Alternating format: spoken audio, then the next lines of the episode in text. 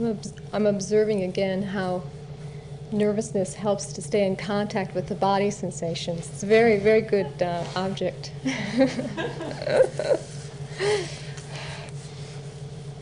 so tonight, I'd like to look at control as an obstacle to creativity.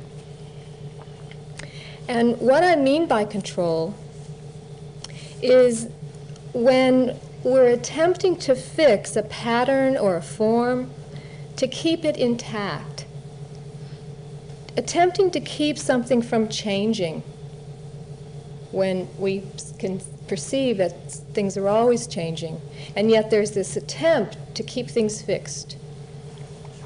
And this control operates on many levels. It, we can see control operating in the social structure, politically, through, through the power, power structures. And we can see it in, in so many ways white domination over blacks, developed nations over undeveloped nations, the third world, employ, employers over employees, and the rich over the poor. And this kind of control is motivated by profit this worship of profit. And we can see it in the social structure economically to try to maintain a status quo. And we can see this in the advertisements and movies most, most often, where they play on people's desires to improve, to become more beautiful and better people, to have more fun in life. And again, it's this to, to control people for profit. And we can see control in the family structures.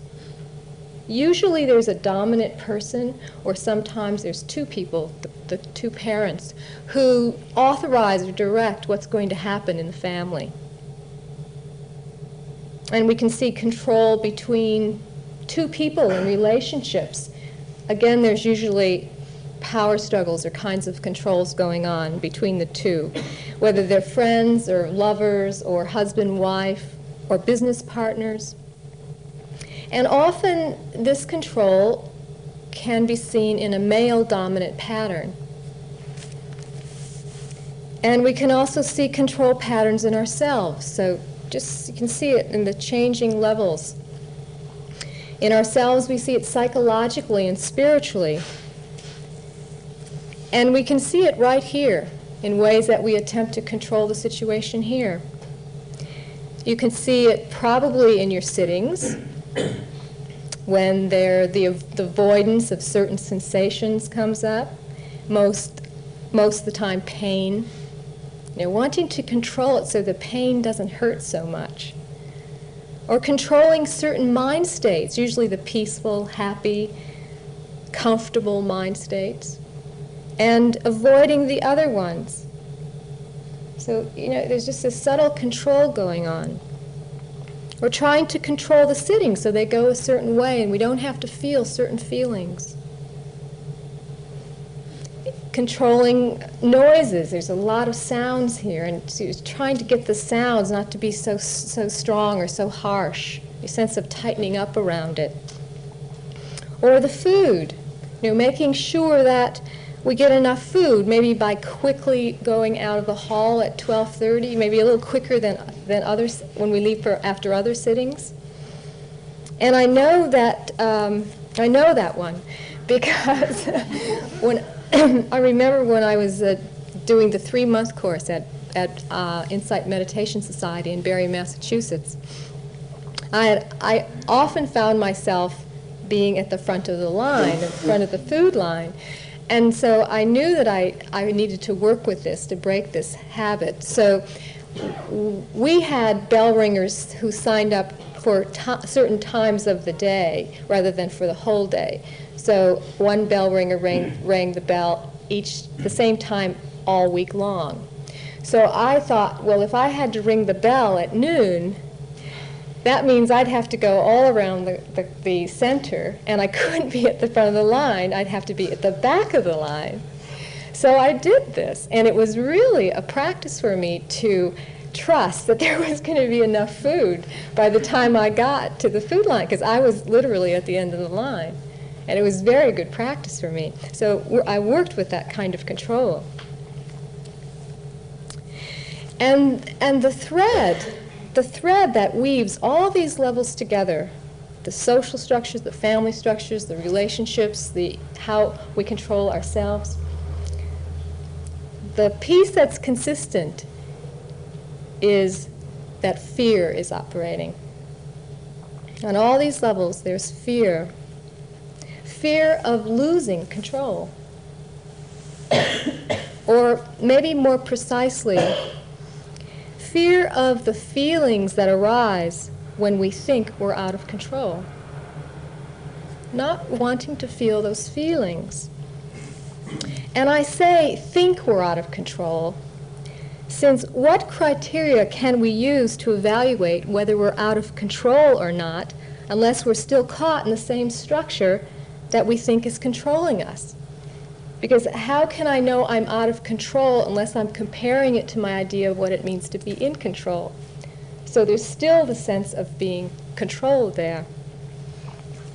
So to a degree, we set up these forms and these structures in order to maintain a certain range of feelings. And they're pretty much between ha- being, being happy and comfortable. It's a very narrow range, you know, being happy and comfortable. And we set up all this kind of uh, control so that these are the feelings that arise most of the time. And I'm not saying that form is created just as an avoidance because form does exist in our lives. We can't get away from forms and patterns. I mean, my body is a form, my blanket is a form, the schedule is a form, the technique we're using here is a form, my role as a teacher is a form. So there's no inherent problem in the form. Uh, what I'm pointing to is our relationship to the forms. The question being, how attached am I to keeping this form intact? Keeping this form held together? How tightly am I holding on? And this is where the control comes in. There's a saying that angels can fly because they take themselves lightly. I like that. so t- sometimes we use the roles we take up to control, to control the outer and the inner events of our lives. And we can see this in the images that we take up, know, that we, the way we want to project ourselves to, ourselves to the world. And we can see it in many different ways. The hippies, the ones who dress in a particular way to project an image, or punks, which is more current than the hippies or wealthy, projecting a wealthy image, or, or maybe something more of us can relate to is the spiritual image. You know, that we're, we're really spiritual and we have all the garb and we're doing the right kinds of things. And, and in a way, it can become, there can be some attachment to that image. Some, for some, it's the professional role that they take on. And really just the roles we play in society. And there's one role that I, I have a lot of experience with and I want to spend a little time talking about, and that's the role of being a woman. And in a sense, well, in a great sense, there's a form or pattern of male dominance over women. and this is a theme, it's not in all cases, but there is a, certainly a strong theme in our culture of this. And one way that this is usually obvious to me is if I'm watching a television program that's a news document, a news show or a documentary, and if there's something, they're showing something in the uh, government, something that's happening politically, the predominance of men that are in the government governmental positions, or the same thing, the, the predominance of men in big business or, or as heads of religious traditions and spiritual teachers. There's just, I'm, I'm, I'm continually noticing how often there are, are men in those positions of influence. I was watching, just before I came, I was watching a documentary on women, uh, women in Catholicism, the roles that women were taking on. And it was very difficult for me to watch because in, in the Catholic religion they have the great processions and altars and a lot of um, ritual. And even though the documentary was on women in Catholicism, I kept seeing that in the parades, in the, on the altar, were all these men. And it was quite, uh, quite startling to see it.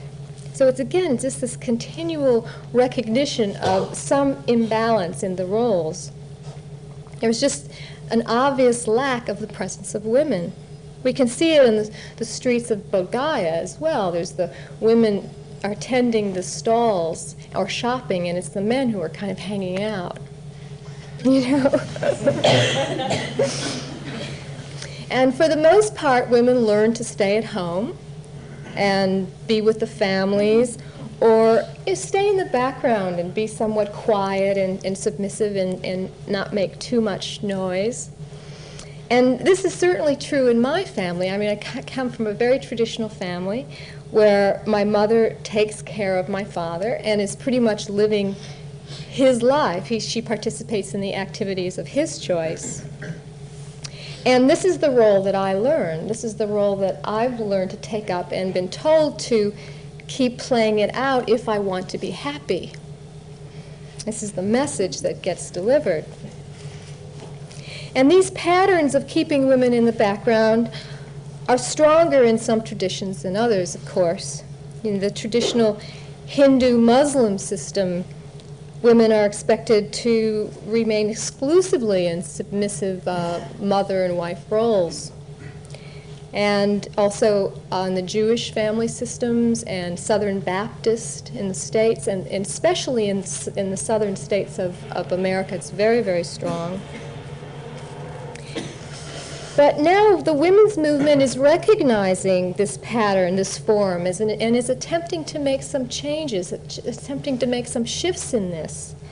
And the West is having a, a very big influence on women all over the planet because we are, we are starting to recognize that we are codependent in keeping this form intact. And this word codependent is a word that has just been starting to be used in the um, therapeutic circles. And it's used to describe a phenomenon that was recognized by therapists working with alcoholics. And they realized that a person in a family would be less likely to continue drinking, continue being an alcoholic, if other members of the family were not supporting the behavior. And those people are codependent. They're codependents in continuing this pattern. For example, a wife complains and nags and threatens the husband for drinking. And then the husband says, She drives me to drink. And the wife keeps getting angry and he keeps drinking and because he doesn't want to have to deal with the anger. So there's this kind of they're both participating in keeping this this pattern going. Or for example, the husband gets very involved with his work and he's he's not around very often. And the wife then drinks to avoid the feelings of isolation and separation and, and being neglected. So both are participating somehow in the pattern. Or the son feels a lot of hatred and embarrassment about having an alcoholic father and then avoids the father, and the father drinks because he doesn't want to feel the feelings of resentment that's coming from the son. So, so what they're doing now is seeing that each person in the family unit needs to be treated and look and each pattern needs to be looked at to see how the whole thing is being held together. And, and this is really a very big breakthrough in family therapy because they're seeing how all our, all our behavior has an impact. We don't live in an isolated way where what we do doesn't make a difference. And this is really, I mean, this is very close to the Buddhist idea of interconnectedness and dependent origination, and how each, each act makes a difference. Each act counts. We're not isolated beings. Even when we think we're acting in a way that is compassionate or that we're pleasing or taking care of someone, as a nurse brought up in one of my groups, she said, I think I'm acting in a compassionate way, but I'm starting to think that maybe I'm helping that person keep his destructive, his or her destructive patterns alive. And I can't tell, I can't get a sense of what's compassionate. So we really have to take a look at our actions and how are we serving each other? Are we keeping these roles, these forms, these destructive patterns alive, or are we doing something to make a difference, to make a change? So, women, I think, are starting to see this codependent relationship that perhaps we're all keeping ourselves in these submissive roles when we don't speak up, when we don't do something to make a difference. And that maybe we're not victims but that we're participating when we don't do something, when we don't speak up.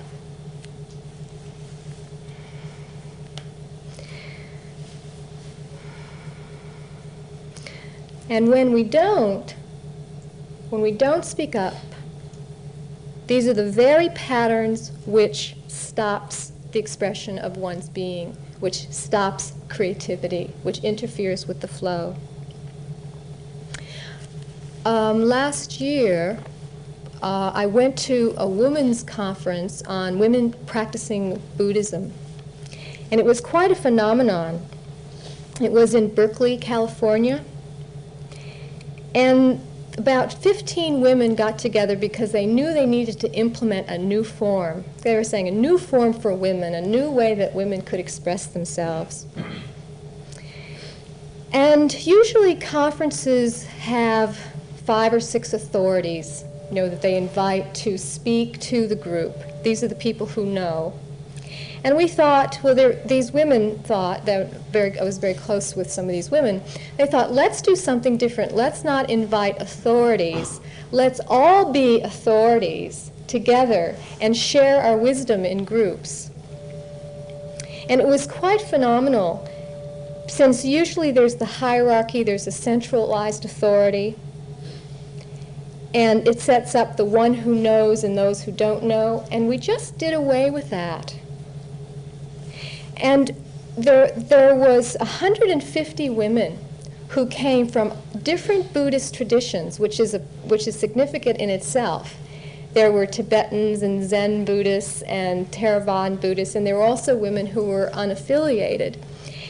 And we all got together, and it was, for me, it was the first time I had talked to some women in other Buddhist traditions. I, I, I pretty much stayed with my own group. So here was a, a, a meeting that was happening. We were expanding our boundaries, we were extending ourselves. And we were together in a large group two times a day, and then we broke into small groups. And a, a few women were asked to read poems or tell stories uh, sing, lead us in meditations or, or whatever in the large group. And then in the small group, we explored different issues that were relevant to women and women practicing Buddhism. And we had all kinds of interesting topics like money, aging, parenting, relationships, women as teachers, women and power, creativity, exploring feminism and livelihood, right livelihood. And we sat together and we discussed. There was not somebody who led the group. We all shared together. And even though in these groups there were women who had years of skills and experience leading groups and teaching, But we all got to look at our tendency either to let someone else control us or, or control, because either one or the other was operating. So how, how can we make space and let every voice be heard? And it was very interesting practice for us. So we each put our roles down. It, it was very successful. We, we put our roles down and recognized that everything that was said was of value. I think that's that's a very different approach. That everything that somebody offered was valuable. There wasn't a right or wrong. It was just different views. It was just different perceptions of people's reality, and that was recognized. That was appreciated. And there was the, no usual dominant figure telling us how, how it should be, how our reality should be, how it is for us. And we just recognize that that form does not work for us as women. That we need to create new forms that work for us rather than against us. Forms that are not controlling, but allowing spontaneous expression of our being so that all our voices could be heard. We all felt quite, quite elated, quite happy after this two days, and felt uh, committed to continuing this kind of, of uh, form or this way of being uh, in, in, our, in our lives, in our, in our way of relating with each other. So, what I'm pointing to is looking at our relationship of the roles we play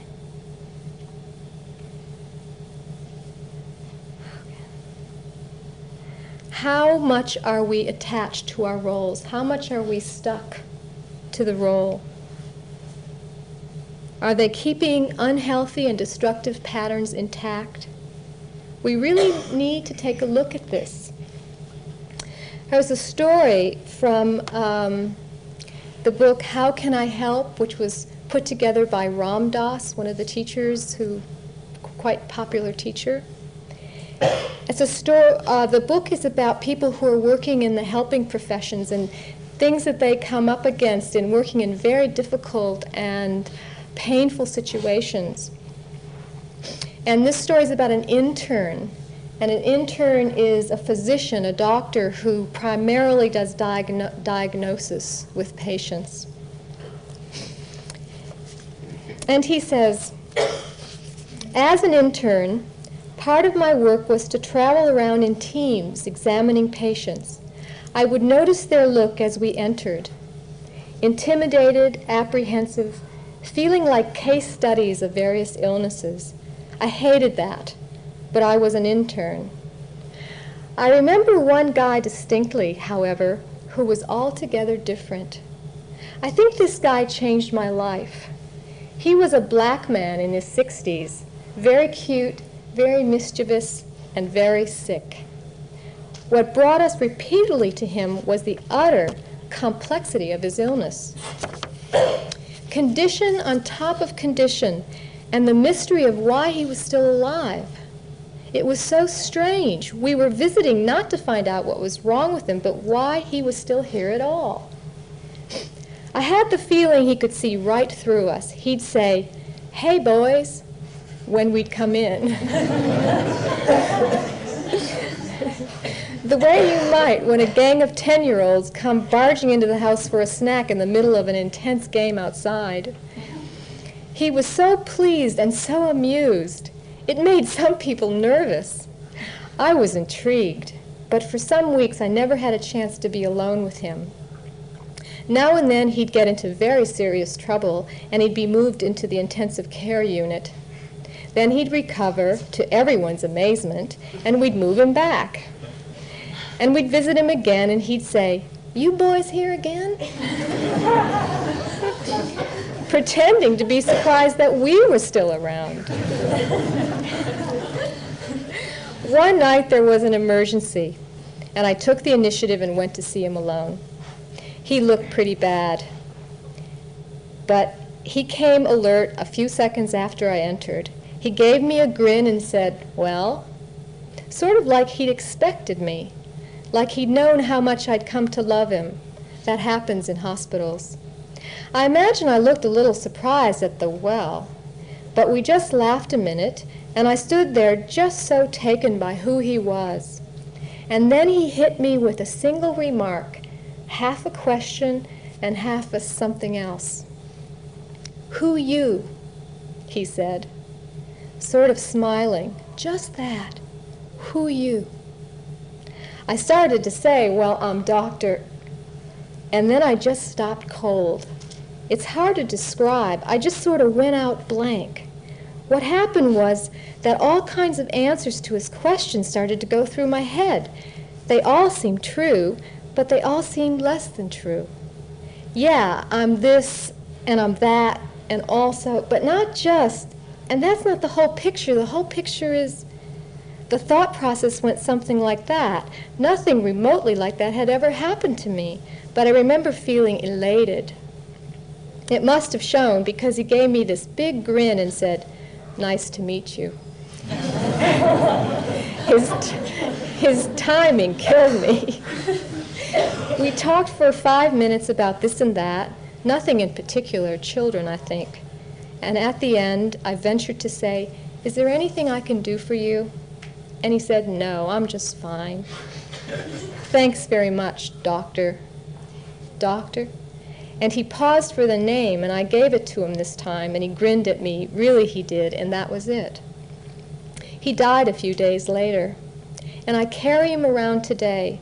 I think of him now and again in the midst of my rounds. A particular moment or a particular pa- patient brings him back. Who you? For years I trained to be a physician, and I almost got lost in it. This man took away my degree and then gave it back to me with, and also this, and also this, and also this, scribbled across it. I'll never forget that.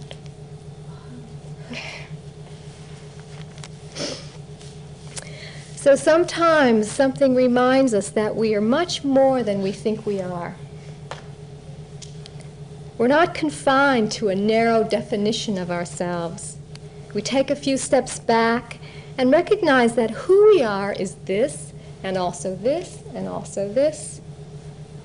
That each, each role we take on has a reality only for a moment, only for the moment that we are vested in it.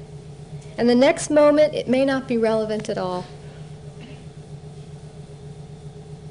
Can we let go to that extent and not take these roles up, not take things up and carry them around with us? This internist was elated. He felt elated when this, situ- when this happened to him. He saw through his role, his form. He saw that he could put it down, that he didn't have to be controlled by it, it didn't have to confine him. And this is when creativity flows. There's freedom in putting down the form when we're finished with it. Just as the Buddha says, you could use the boat to cross the river, but when you get to the other side, you don't carry the boat with you as you're walking. You leave the boat by the side of the river. When something's finished, it's finished.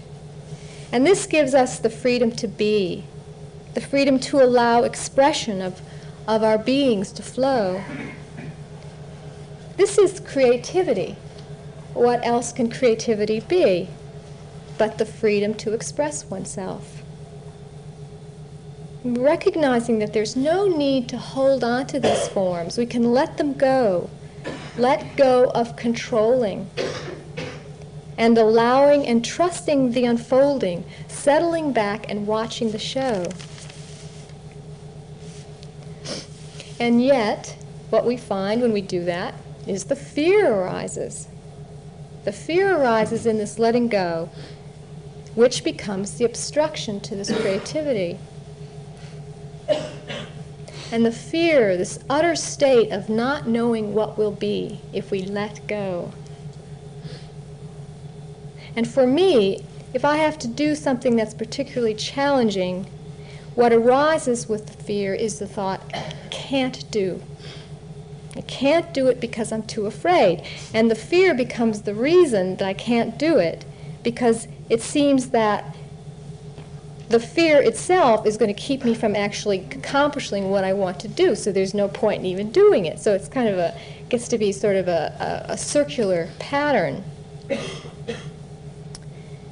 And yet it's the identification with that thought, it's believing that thought to be true, which brings about the tightening, the resistance, as we call it, and then the shutting down, and the paralysis and depression, and then the isolation, because I think that I need to cut myself off from others because who wants to be around somebody who's so depressed? and who really wants to hear about, you know, all this pattern, they know about it and they don't want to continue hearing about it, blah, blah, blah, blah, blah. Know. And for many, this is the point that leads to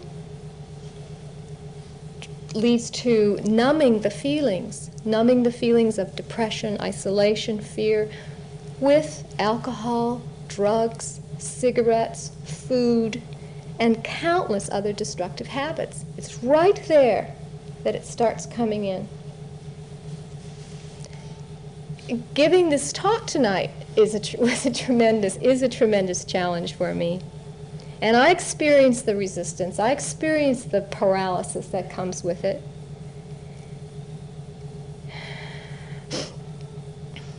And yet I realize that I can't allow myself to be controlled by these sensations especially since I know so well that by not doing something to change this pattern means that the sensations only get more unpleasant. and the pattern gets solidified. It does it just not really helping to not keep moving. So I learned that only through allowing myself to become familiar with these sensations of fear, with these controlling sensations, and by feeling them, and by really looking very, very carefully to see what's happening, can I really be free of the paralysis, free of the depression? The fear is a thought about the future. It's a thought that something's going to happen in the future. And when I say, I'm going to do it anyhow, I'm really saying, I'm willing to lose control. I'm willing to feel and stay awake to the living present even when it's unpleasant. I'm willing to die into the moment. I am willing to die. And that's the I that identifies with the roles, with the images, with the shoulds, and says, I'm just going to be. I'm going to do this thing I'm so afraid of anyhow. I'm not going to be stopped by some unpleasant sensations. And then the creativity is not obstructed. Even in the presence of fear. Not necessarily that the fear goes away, it means that the fear isn't stopping. And then the creativity flows. The creativity flows out of this persistence and allows the possibility for fresh responses. And this breaks the pattern of retreating, breaks the pattern of not doing, not doing because I'm too afraid. And then I can feel the mobility, the fluidity, the freedom to move, to be, to act. And fear is no longer the obstruction to my creativity. Fear is no longer the enemy. So while you're here, I think it's very useful to look at in what ways have you been controlling? What ways are you controlling of yourself and others? What ways are you controlling of yourself so you don't have to feel certain things? Like maybe not wanting to do the walking meditation because it's boring, or because you get so distracted and don't want to have to bother with it, so you just don't do it. Or maybe not doing the sittings because you don't really want to have to look at the pain or the discomfort. Or maybe not wanting to be near certain people because their behavior is so offensive and you don't want to have to deal with it.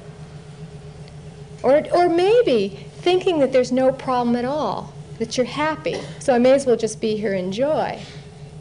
Is there really something else going on? So just to take another look. Can I stay with it even though it's unpleasant? Can I just stay with it a bit longer to test the waters, to see what happens? Because unless we see it here, unless we're seeing and discovering and expanding, it has to start right here in order to make a difference on the planet. We have to really look right now, right here, and take the risk. It's a very safe and supportive environment to do the work at hand. And I might ask, do we have a choice?